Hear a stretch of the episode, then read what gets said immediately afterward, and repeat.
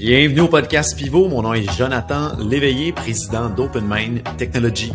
Le podcast Pivot est distribué à chaque semaine afin d'aider et d'éduquer les entrepreneurs ayant une idée de produit technologique innovante, communément appelé SaaS, application web ou application mobile, et qui désirent maximiser leurs chances de succès dans l'aventure.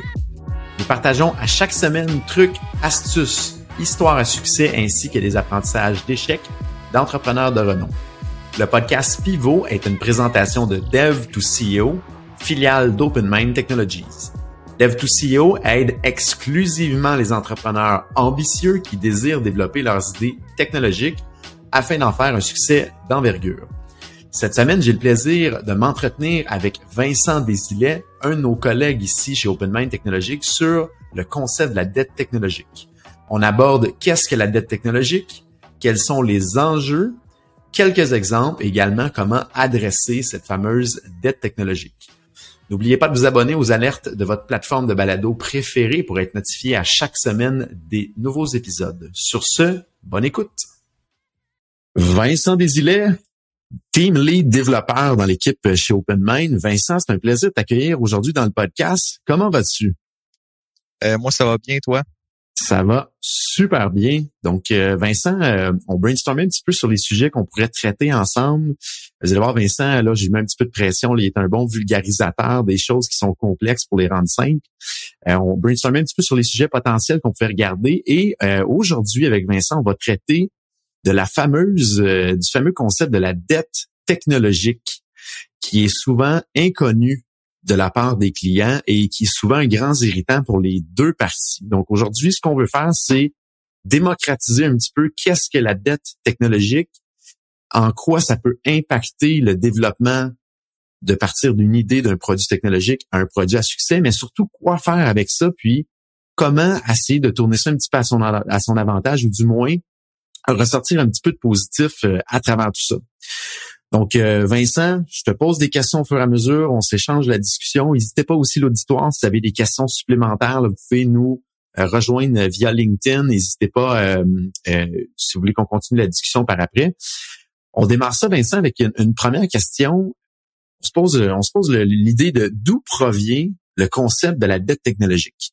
Donc, en gros, là, la dette technologique ou la dette technique, euh, ça a été inventé par Ward Cunningham en 1992 euh, et ça fait référence là euh, au surcoût qui peut être entraîné par des solutions technologiques qui sont soit non adaptées, peu agiles, ça peut être des failles informatiques qui mènent à des cyberattaques, euh, un manque de fonctionnalité dans les applications, l'architecture réseau mal adaptée. Euh, donc, c'est vraiment là de là euh, que la dette technologique a, a vient. Là. Donc, ça part dans les années 90 où ce que le, de plus en plus de systèmes sont programmés. Si on résume un petit peu la dette technologique, dans le fond, c'est un peu au fur et à mesure qu'on fait un développement, il y a des choses qui, qui doivent être optimiser, améliorer, puis on va le traiter un petit peu plus en détail là, plus tard dans le podcast. Mais on pourrait comparer ça un petit peu à, un vieux véhicule euh, que, ce dernier là, il est amorti en termes de, financement. Le moteur fonctionne, mais il consomme un peu trop de carburant. Il génère des coûts de réparation quand même élevés. Donc, quand on développe un système, il y a une certaine dette qui s'accumule à travers le temps, des choses qu'il faudrait adresser. Euh, c'est fonctionnel, mais ça peut ralentir, ça peut coûter plus cher, ça peut créer euh, dans notre cas des failles de sécurité. Donc, euh, ça nous limite un petit peu là, dans où ce qu'on peut aller. bien que c'est fonctionnel, le système, il y a souvent quelque chose qui se cache en arrière de ça, là, qui, euh, qui est souvent pas vu ou euh, pas adressé du côté client ou du côté, du côté de l'usager. Et je pense, Vincent, il y a une étude sur laquelle on s'appuie pour donner des chiffres aujourd'hui. Je pense, je sais pas si tu peux nous en parler un petit peu là, de cette étude-là. Ça a été mené auprès de combien de gens, puis dans, dans, dans quelle étendue là, de territoire? Là? Donc, euh, l'étude, elle a été faite par OutSystems euh, dans 10 pays, dont la France. Et euh, ils ont trouvé là qu'une majorité, donc environ 69% des responsables informatiques affirment que la dette technique constitue une limite fondamentale à leur capacité d'innovation, tandis que 61% déclarent qu'elle pèse sur les performances de leur entreprise et 64% qu'elle continuera à avoir un impact majeur à l'avenir. Et en termes d'échantillons, on parle quand même d'une étude qui a été faite auprès de 500 responsables informatiques dans tous ces pays-là. Et ça nous révèle à quel point que du côté des gens qui connaissent la technologie, les gens savent que c'est un problème qu'on accumule à travers le temps, qui, qui, est grandissant dans les développements qu'on fait, qui est souvent pas adressé, puis on va en parler un petit peu plus tard, pourquoi généralement c'est pas adressé à la hauteur que ça devrait être adressé. Mais c'est vraiment un problème qui nous empêche d'avancer, d'innover, en tout cas du moins de, dans les souliers des gens qui s'occupent du, côté technique. Et c'est pas juste un problème qui arrive dans un projet, c'est dans la majorité des projets de développement logiciel là, que la dette, euh, la dette euh, technique s'accumule et devient un enjeu. Si on veut adresser cette fameuse dette euh, technique-là, donc de, régler les choses qui traînent à travers le temps ou qui s'accumulent à travers le temps, ça serait quoi, Vincent, les, les pourcentages là, de budget requis pour réussir à adresser cette dette technologique-là de ton côté, selon ce que tu vois, ou même dans l'étude de ce que de ce que tu vois de ton côté? Là? Ben, selon euh, la même étude de, de Systems, en moyenne, les startups consacrent environ un tiers de leur budget euh, au règlement de la dette technique et euh, le chiffre passe à 41% pour les plus grandes entreprises. Donc, ça veut dire que plus qu'on est une grande entreprise, plus qu'il y a de dettes ou l'inverse? selon mon expérience, plus les projets vont être gros, plus les entreprises vont être grosses, plus il va y avoir de la dette technique euh, à l'intérieur. Ce qui fait beaucoup de sens dans le fond, parce que plus que le projet prend de l'ampleur, plus qu'il y a des choses qu'on aurait dû régler en cours de route ou faire un peu le ménage du code en cours de route, ça s'accumule et ça devient un peu un effet euh, exponentiel à travers le temps. Rentrons maintenant dans d'où provient la fameuse dette technologique. Je pense que ça va aider euh, notre auditoire également à mieux comprendre euh, qu'est-ce qu'une dette. Euh, je dis technologique, mais c'est technique aussi, surtout le vrai terme. Là. Donc, euh, d'où provient cette dette-là? Puis c'est quoi les types de dettes qu'on peut voir? On t'écoute, Vincent. Encore sur la même étude, euh, il mentionne qu'environ 52% des, de la dette technique est à cause des, du langage ou du framework utilisé qui, qui en, il y en a peut-être trop, il est trop complexe. sinon, c'est 49% de ces dettes-là euh, c'est à cause les euh, il y a des, des gens dans les équipes qui ont quitté. Euh, sinon, 43% ça serait ils acceptent de faire des d'avoir des, des de la dette technique pour justement arriver à temps à une date d'échéance pour une livraison clé vraiment intéressant de, comprendre d'où provient ça. Fait que si j'essaie de, de, comprendre mon résumé dans ma tête, ça peut être soit les outils initiaux qu'on a utilisés pour développer le logiciel, donc ce qu'on appelle le framework ou les langages. Ces frameworks-là, ces langages-là évoluent à travers le temps, donc pour faire des mises à jour, entre autres, dans les systèmes par rapport à ça, pour suivre euh, l'évolution des langages.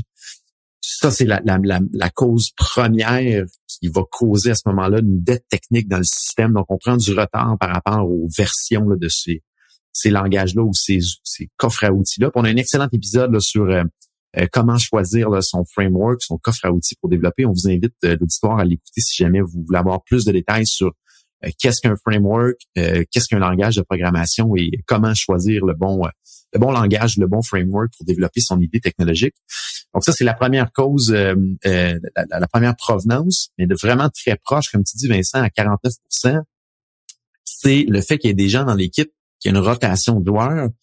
Et je pense que cette problématique-là, tu me corrigeras, Vincent, là, si euh, mon idée, elle n'est pas positive dans, ta perception, mais pour amener, pour partir d'une idée à un produit à succès, il y a beaucoup une question également de connaître les règles d'affaires qui doivent être programmées dans le système. Donc, le fait qu'il y ait des fois de la rotation de joueurs, ce qui est normal, là. on peut pas attacher les gens à leur chaise ou à les obliger à travailler sur un projet à l'infini. En faisant ça, on perd une certaine connaissance ou une certaine euh, intelligence, je dirais, des règles d'affaires fait qu'on peut programmer les, prochaines fonctionnalités pas nécessairement de la bonne manière en concordance avec où ce qu'on s'en allait ou avec les fonctionnalités précédentes, ce qui va créer des petits trous, des petites problématiques, des, des, des, dettes techniques dans le fond à adresser à travers le temps ou simplement, si on l'a pas bien programmé, on va créer un trou technique en partant qu'il faut adresser puis réingénérer par après. Et euh, la dernière élément puis que tu apportes que je trouve vraiment intéressant, Vincent, c'est le, les délais dans le fond de les deadlines, les dates butoirs qu'on doit livrer, on doit, on doit en concordance avec le client ou en, avec le client, choisir des fois de dire, OK, cette fonctionnalité-là, là, on ne pourra pas la programmer avec un code parfait de A à Z. On a une date à rencontrer. Il y a moyen d'arriver à un résultat qui va être correct, euh, mais ça sera pas parfait en arrière dans, le code. Donc, on vient de créer, entre autres, une dette, une dette technique également là, qui, on se dit, bon, ben, faudrait que ça soit adressé éventuellement, que ce soit dans le prochain sprint ou dans les prochains mois ou trimestres, ça devrait être réécrit ou du moins corrigé cette partie-là. Et souvent, ben, le choix est fait de dire, ben, si ça fonctionne, on le laisse comme ça, mais cette dette technique-là perdure dans le temps, puis peut même s'aggraver avec l'arrivée des autres fonctionnalités autour. Je sais pas si tu partages un petit peu la même opinion, Vincent, sur ce, résumé-là, dans le fond. Euh, oui, exactement. Puis, euh, on va en parler plus euh, plus loin. Là. Mais pour revenir au point de la rotation de joueurs, on peut éviter aussi beaucoup ces problèmes-là avec une bonne documentation. Ça, ça va être souvent là, un, un thème là, à travers euh, comment aider à réduire la dette technique. Là. Un excellent point. Il existe plusieurs types de dette technique. Je ne sais pas si Vincent, tu pourrais nous en parler pour que notre auditoire puisse mieux comprendre euh, c'est quoi les différents types de dette technique. Euh, oui. Dans le fond, selon mon expérience, il y a plusieurs dettes techniques des fois là qu'on qu'on va euh, toucher, il y a euh, des techniques qui sont vraiment plus au niveau du code. Donc à ce niveau-là, ça va être une mauvaise utilisation du langage, soit parce que les joueurs sont pas euh, bien formés ou qu'ils sont peut-être un peu plus juniors. Des fois, ça peut être juste la mauvaise utilisation d'un module. Donc, le module est bien développé, mais les joueurs l'utilisent d'une façon qui ne devrait pas l'utiliser nécessairement. Euh, souvent, ça, c'est une incompréhension du projet, du code, du langage ou même euh, du framework. Euh, sinon, des fois, c'est peut-être plus architectural. Donc, on a commencé une feature, on n'a pas pensé plus loin. Le client nous dit notre, notre fonctionnalité, il faut qu'elle fasse X, Y, Z, mais on s'est pas dit que dans trois, quatre semaines, le client va vouloir qu'on rajoute plusieurs autres features par-dessus tout ça. Donc, on sait, on pourrait dire, peinturer dans un coin. On est pris là et ensuite, il faut qu'on repasse par-dessus tout le travail qu'on a fait, euh, vu qu'on n'avait pas pensé trop loin. Euh, des fois, ça peut être aussi juste un langage qu'on utilise euh, maintenant, mais qui va nous limiter plus tard. Un exemple récent, on a dû se connecter à un pilote ODBC 32 bits, mais notre application était 100% 64 bits et on a dû vraiment euh, trouver une solution. On a dû être très créatif là, pour, euh, pour euh, réussir à s'en sortir là-dedans. Donc, ça. Ah vas-y. Et c'est un, un, concept intéressant que tu apportes, Vincent. Puis, ce que je veux faire réaliser à l'auditoire, c'est qu'un système qui est développé aujourd'hui, qui est en fonction chez un client ou qui roule, même si on fait pas de modification dedans, la dette technique peut parfois s'accumuler ou s'accentuer à travers le temps, même si on n'a pas travaillé dans le système. Donc, tout ce qui évolue autour dans l'écosystème, donc les ordinateurs, les portables, les, la grosseur d'écran qu'il peut y avoir, toutes les, frameworks et les langages qui vont évoluer à travers le temps. Puis là, tu en parlais justement au niveau du cas qu'on a dû se connecter à un système, puis le, c'était de 32 bits à 64 bits. La réalité, c'est que c'est pas une question que ça a mal été fait dans le système, c'est tout ce qui est autour qui est évolué dans le, dans le temps qui créer une dette technique à ce moment-là adressée dans le projet. Donc, il n'y a pas juste vraiment dans le projet lui-même, c'est vraiment les, toutes les variables qui autour, donc l'architecture, les langages de programmation, les, les, les, plateformes technologiques qui autour, qui peut créer ou accentuer cette dette technique-là à travers le temps. J'aimerais savoir, Vincent, maintenant, pourquoi la dette technique n'est pas euh, tout le temps adressée? Parce que c'est un enjeu. Là, souvent, on le voit dans les projets clients, on a de la difficulté à éduquer le client là-dessus. Et c'est une raison pour on voulait faire cet épisode-là aujourd'hui pour introduire le concept de dette technique à, tout le monde qui font des, euh, des développements d'idées technologiques, de logiciels ou peu importe. Euh, parce que c'est très souvent le client ne comprend pas pourquoi on doit investir là-dedans, mais mais pourquoi là dans le fond, pourquoi c'est pas souvent adressé Vincent selon ta, ta vision des choses?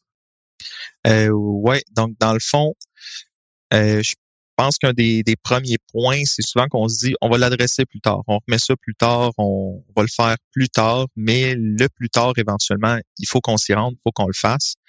Euh, donc, on se dit, on va le faire plus loin, puis on va traverser le pont rendu à la rivière. Un autre point, ça c'est plus du côté des développeurs. Euh, c'est moins intéressant souvent de régler euh, de la dette technique, de régler des bugs. Euh, donc pour eux, si on le choix entre faire une fonctionnalité intéressante, poussée, ou de régler un bug ou une dette technique, ils vont souvent choisir le, la fonctionnalité si on leur laisse le choix. Vous avez une idée de produit techno à développer et vous vous demandez suis-je prêt à le faire? Bonne nouvelle, dev2co.com rend à votre disposition un mini questionnaire gratuit en ligne qui vous permettra de parfaire votre réflexion et surtout de valider à quel point vous êtes prêt ou non à démarrer le développement de votre idée technologique. Rendez-vous au dev2co.com slash évaluation, DEV le chiffre 2 CEO.com slash E-V-A-L-U-A-T-I-O-N. Sur ce, de retour à l'épisode en cours. Euh, l'autre côté, c'est souvent juste une incompréhension euh, du côté du client euh, de pourquoi il y a de la dette technique, de pourquoi il faut qu'on l'adresse. parfois, le client peut se demander le projet vient de commencer, pourquoi est-ce qu'on a de la dette technique? Je veux pas qu'on adresse ça tout de suite. Donc, ça peut être une des raisons. Et souvent, si on est en mode MVP ou Minimum Valuable Product, et donc on se dit, il faut qu'on fasse du point A au point B on a des enjeux de temps, on a des enjeux de budget, on fait vraiment le, strict minimum. Donc, la dette technique, elle, elle va être mise à plus tard. Euh. Bien intéressant. Puis pour ceux qui se demandent qu'est-ce qu'un MVP, on a un excellent épisode là-dessus aussi là, pour le Minimum Viable Product, qui est un concept extrêmement important dans le, fait de vouloir partir d'une idée technologique à un produit à succès. Et, Vincent, le, tout ça souvent va revenir à une question de budget dans le fond, comme tu disais, le client euh, lui ne voit pas nécessairement à court terme la valeur ajoutée d'adresser cette dette technique là. Le problème c'est que si on l'adresse jamais ou on la laisse s'accumuler à travers le temps, on se ralentit énormément et ça finit par coûter plus cher au client au bout de la ligne. Donc c'est un peu comme on vient à l'analogie du véhicule. Si le client euh, fait pas ses changements d'huile, si euh, il fait pas son entretien de frein, euh, ben, au bout de la ligne, oui, ça coûte moins cher à court terme, mais à moyen et à long terme, on se risque de se ramasser avec de sacrés problèmes dangereux avec son véhicule. Mais surtout que au final, ça va finir par coûter plus cher. Et, comme ils sont dit, si on, on, on change pas de véhicule à travers le temps, on peut se ramasser avec un vieux véhicule énergivore qui coûte extrêmement cher d'essence, alors qu'aujourd'hui, ça s'en va vers l'électrique, ça coûte moins cher par kilomètre. Donc encore là, c'est une analogie de dire si on fait pas si on n'adresse pas cette dette technique-là, si on fait pas les mises à jour au niveau des frameworks, des langages de programmation, et on s'adapte pas à ce qui bouge autour et à qu'est-ce qu'on a accumulé comme dette technique à l'intérieur du développement, mais on se pénalise euh, honnêtement à moyen puis à long terme. Et ça, c'est difficile pour le client de comprendre ça, également de quantifier son retour sur investissement, de dire, OK, dans le prochain sprint, on va adresser que de la dette technique ou un pourcentage du temps euh, du sprint adresser cette dette technique-là. Donc, c'est très, très, très intangible pour le côté client. Et euh, c'est là que je pense que nous, en tant que partenaire, on a un travail d'éducation, on a un travail, de, un travail également de communication avec les clients pour leur montrer la problématique qu'il y a. Et on se met, par contre, dans une position qui est pas évidente parce que des fois, on avise le client, dit, ben, écoute, il y a une dette technique là qu'on a accumulée parce qu'on a fait un choix en équipe, le client et le partenaire. Il va falloir l'adresser éventuellement. Et là, le problème qui arrive, c'est que si on l'adresse pas, à un moment donné, on n'a pas le choix d'arriver sur un discours qui est plat de dire je te l'avais dit que. Et ça, c'est pas le fun pour personne parce qu'à un moment donné, si, si on, deux, trois fois on dit au client, faut investir un petit peu pour adresser ce morceau-là de technique. Si le client dit non, on va rencontrer des problèmes par la suite que le client va penser que c'est nous qu'on fait pas bien notre job dans le, délai à livrer la nouvelle fonctionnalité ou, à, ou soit l'amener en qualité. Et là, ben c'est ben, parce qu'on n'a pas adressé la dette technique que ça fait trois fois qu'on se dit qu'il faudrait adresser, que là, ça nous prend quatre fois le temps pour l'ajout de cette nouvelle fonctionnalité-là, ou c'est pourquoi ça fait six fois que ça plante en production que les clients sont pas capables de bien faire ce qu'ils veulent faire avec la plateforme. Et là, ça met tout le monde dans une situation qui est pas euh, agréable et intéressante à travailler. Donc, donc, euh, mais là, ce que je dis, c'est vraiment de notre côté du partenaire à éduquer le client et amener le client dans cette dans cette logique-là, parce que s'il ne connaît pas, c'est sûr qu'il ne peut pas autoriser de, de, de, de, travailler là-dedans puis d'améliorer le système. Mais à ne pas négliger que euh, du côté du partenaire, on a un grand travail d'éducation puis de communication à faire avec le client. Et ce qu'on a besoin, c'est que le client soit réceptif à comprendre tous ces concepts-là et à s'en imprégner et à nous donner les autorisations à ce moment-là pour adresser cette fameuse dette technique qui, à moyen et long terme, ne sert pas personne de manière positive ou planning. Maintenant, si on, touche, quels sont les enjeux d'accumuler de la dette technique et, pourquoi l'adresser? Qu'est-ce que tu aurais à nous partager, Vincent, là-dessus? Donc, a plusieurs enjeux là, quand on ne règle pas la dette technique rapidement. et chacun de ces, gens, de ces enjeux-là vont devenir de plus en plus difficiles à adresser à régler plus on attend longtemps. Euh, donc, on peut peut-être voir ça comme euh, quand on prend une petite balle de neige, on la roule en bas d'une colline. Rendue en bas de la colline, elle va être très, très, très grosse, la balle de neige, mais en haut, elle est très petite. Donc, c'est à peu près la même chose avec euh, la dette technique.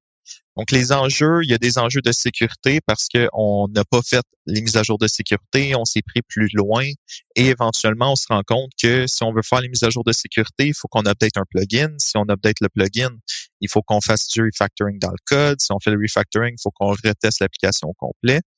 Euh, donc ça, ça, ça peut facilement débouler encore une fois et devenir une grosse tâche.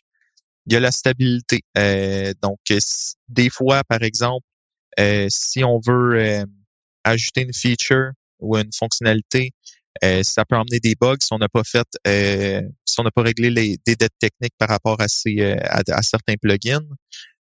quelquefois, ça peut être des, il y a certains plugins que Chrome ou Firefox ou d'autres browsers, navigateurs vont avoir, vont, vont forcer les développeurs à mettre à jour leurs plugins et si on les met pas à jour, l'application risque d'être moins stable.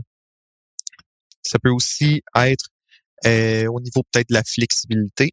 Donc, dans le fond, la dette technique peut nous retirer de la flexibilité euh, si le code nous force à agir d'une certaine façon. Euh, donc, si on a codé une fonctionnalité spécifiquement pour aller chercher, je sais pas, les, les, clients dans la base de données qui ont un, qui ont un certain statut. mais là, s'il faut qu'on aille chercher les clients qui ont un selon d'autres critères, on est forcé de réécrire une fonctionnalité au complet plutôt que de réutiliser des fonctionnalités qu'on avait déjà. Donc, ça peut être un exemple de dette technique. Euh, et aussi la productivité de toutes les tâches subséquentes vont être affectées. Donc, ça, c'est probablement le plus gros morceau. Si la dette technique n'est pas attaquée, toutes les tâches forcément vont prendre légèrement plus de temps à beaucoup plus de temps dans certains modules. Euh, et aussi euh, finalement ben, l'innovation et l'évolution du euh, projet est affectée. Par exemple, la portabilité en mobile, si on a utilisé un vieux système front-end, parfois ça peut être très très complexe là, de faire un site web ou une application qui va être intéressante en mode mobile. C'est un bon point parce que la partie portabilité là, sur les nouveaux périphériques téléphone cellulaire, tablette et euh, tout ce qui bouge avec ça. Je pense que ça a été beaucoup un enjeu dans les dernières années. Ça le reste encore aujourd'hui. C'est un bel exemple de dette technique qui s'accumule à travers le temps, même si on, on, a, arrêté le développement dans le système. Souvent, les gens nous arrivent avec quelque chose, disent, oh mon Dieu, là, je veux l'envoyer sur des, périphériques plus mobiles. Et on, ben, on dit simplement, ce n'est plus le bon framework ou le bon langage. Il faut réécrire et, euh, et ramener dans, dans, quelque chose de plus... Euh, à jour le système. Donc, c'est dans le fond d'adresser cette dette technique-là pour réussir à la rendre portable. On voit également beaucoup l'aspect sécurité là, qui est un enjeu euh, particulièrement là, depuis 2020 euh, avec la COVID et compagnie. Tout le monde est en tout le monde est en télétravail ou beaucoup de monde en télétravail.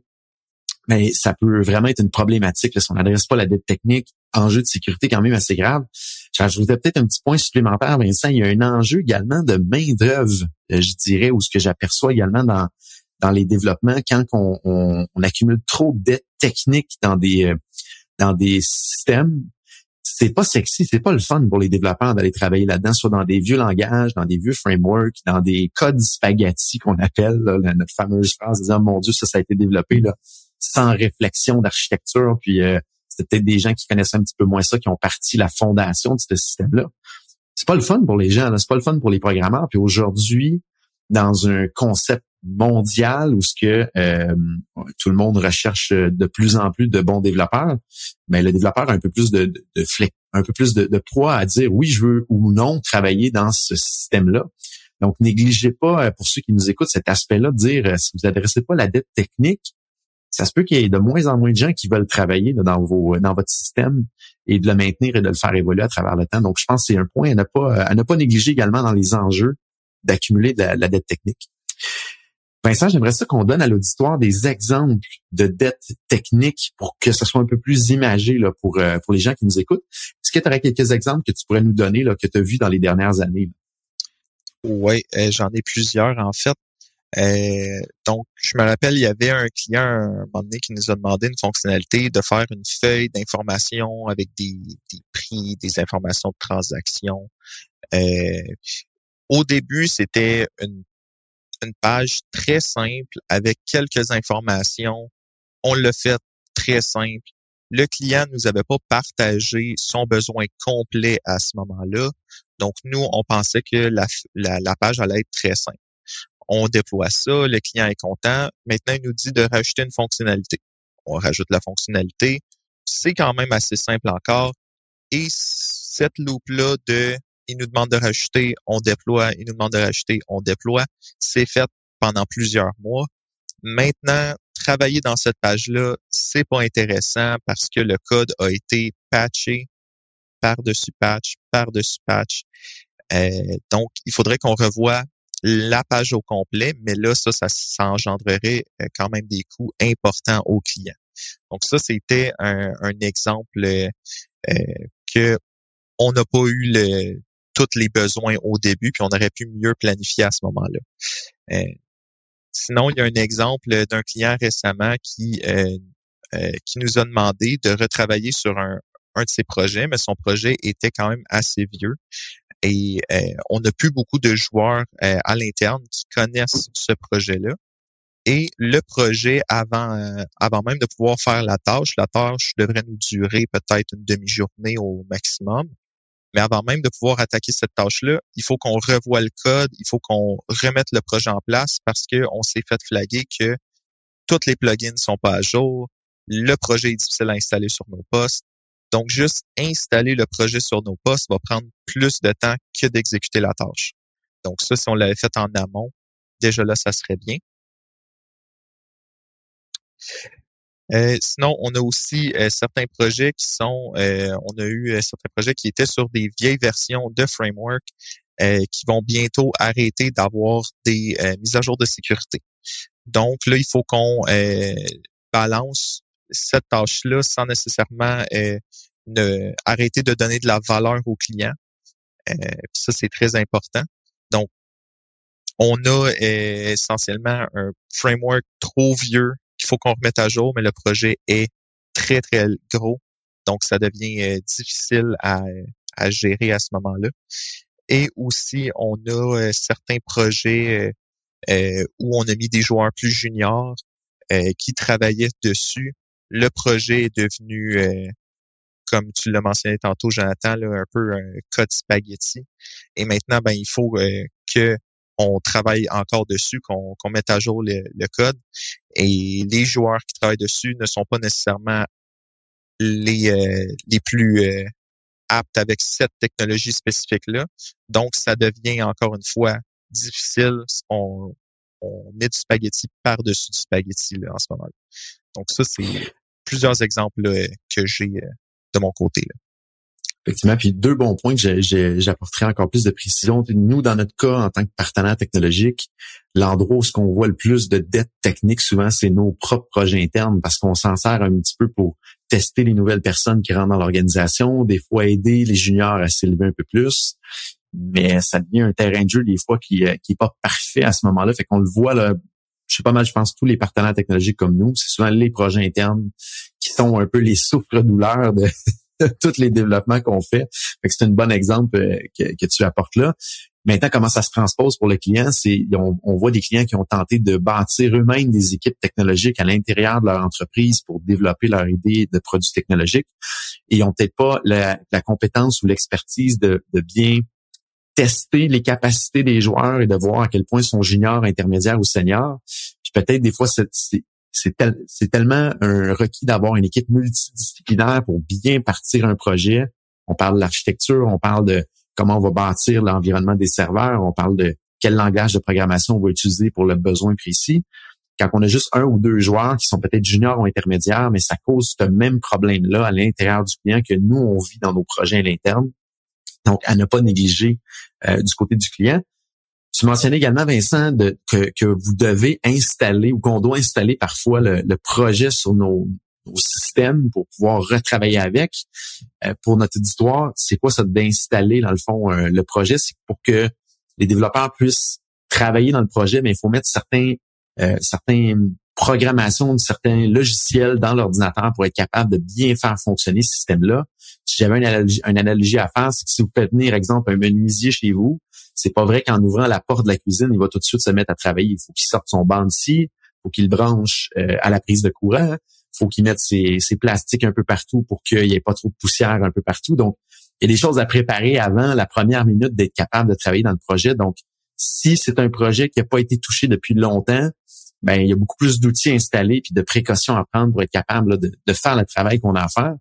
Et pire que ça, c'est si on n'y a pas touché depuis longtemps, il y a beaucoup de choses qui sont plus conformes dans le projet parce que les langages de programmation ont évolué, les découvertes des failles de sécurité, de ont évolué. Donc, il y a un paquet de choses à adresser avant même euh, de pouvoir mettre une première minute productive dans le projet. Donc, à ne pas négliger si vous arrêtez le développement de votre projet, le partenaire qui vous accompagne ou l'équipe qui doit travailler dedans a toujours plus de temps à mettre pour, pouvoir euh, avoir une première minute productive dans, euh, dans les ajouts de fonctionnalités ou dans la maintenance à faire euh, dans les systèmes.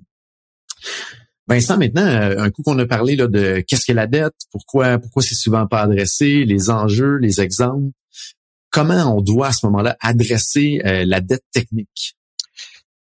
Ben, avant de l'adresser, je pense que ça peut être intéressant de dire comment la prévenir. Euh, le premier point, je l'ai mentionné légèrement tantôt, c'est la documentation. Euh, donc, l'exemple que j'ai dit que le client euh, nous demande de travailler sur son projet qui était très, très vieux. Si on avait une doc mais ça, souvent, ça va nous prévenir beaucoup, beaucoup de cas de dette technique si on essaie de penser à c'est quoi les prochaines fonctionnalités dans le futur. Maintenant, comment est-ce qu'on adresse la dette technique? Euh, il faut l'attaquer au fur et à mesure. C'est, c'est pas de la magie. On ne peut pas arriver et dire je vais l'attaquer d'un coup à la fin du projet ou euh, on va faire un sprint seulement de dette technique. Pour ça, il y a deux raisons. Euh, de un, l'exemple que j'ai dit tantôt de la boule de neige qui descend en bas d'une colline.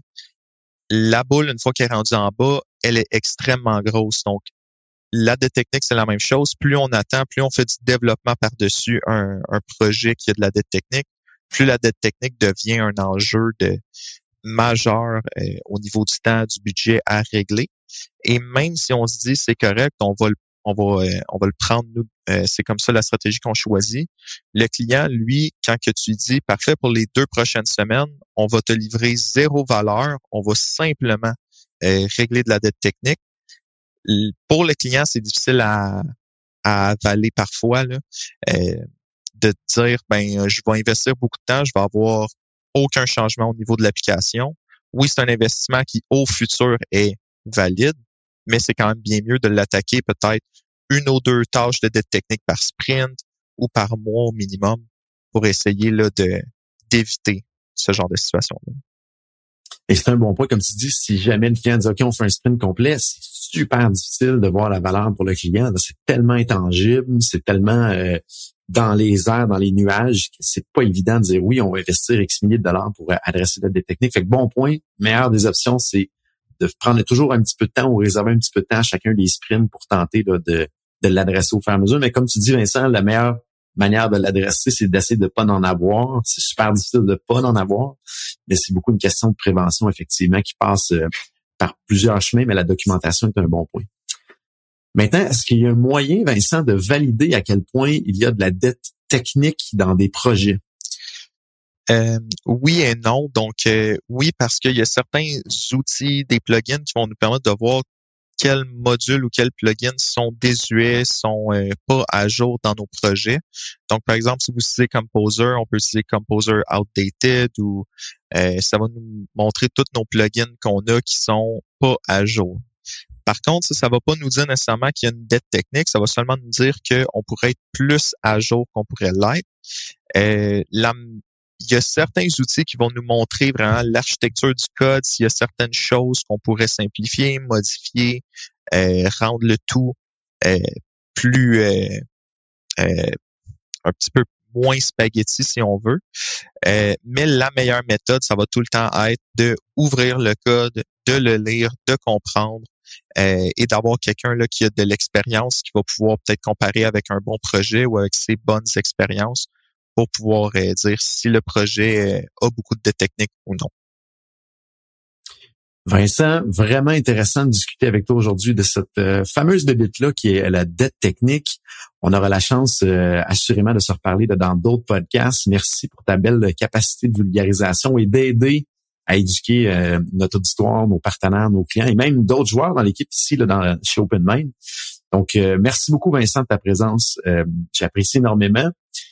Et euh, à tous qui nous écoutent, je vous dis à bientôt. Merci à tous d'avoir été des nôtres cette semaine. Qu'est-ce que j'en retiens de notre discussion avec Vincent, c'est que la dette technique peut être un réel enjeu au niveau sécurité, stabilité, flexibilité, productivité, problème de friction pour l'innovation et peut être comment est un enjeu au niveau la quantité de joueurs de qualité qui pourraient voudraient travailler sur les projets qu'on développe. Donc, c'est un réel problème qu'il faut adresser idéalement au fur et à mesure. C'est pas sexy d'adresser cette partie-là. C'est difficile d'en quantifier le retour sur investissement, mais c'est assurément payant si on a une vision à moyen et long terme pour le développement de notre système. Merci d'avoir été des nôtres encore une fois. Et si cet épisode de podcast vous a plu, on vous invite à le partager sur les médias sociaux et à vous abonner pour recevoir les alertes des nouveaux épisodes sur votre plateforme de balado préférée. Je vous invite également à continuer la discussion sur LinkedIn. Mon nom est Jonathan Léveillé, président d'OpenMind Technologies. N'hésitez pas également à nous soumettre vos idées de sujets et idées d'invités. À la semaine prochaine.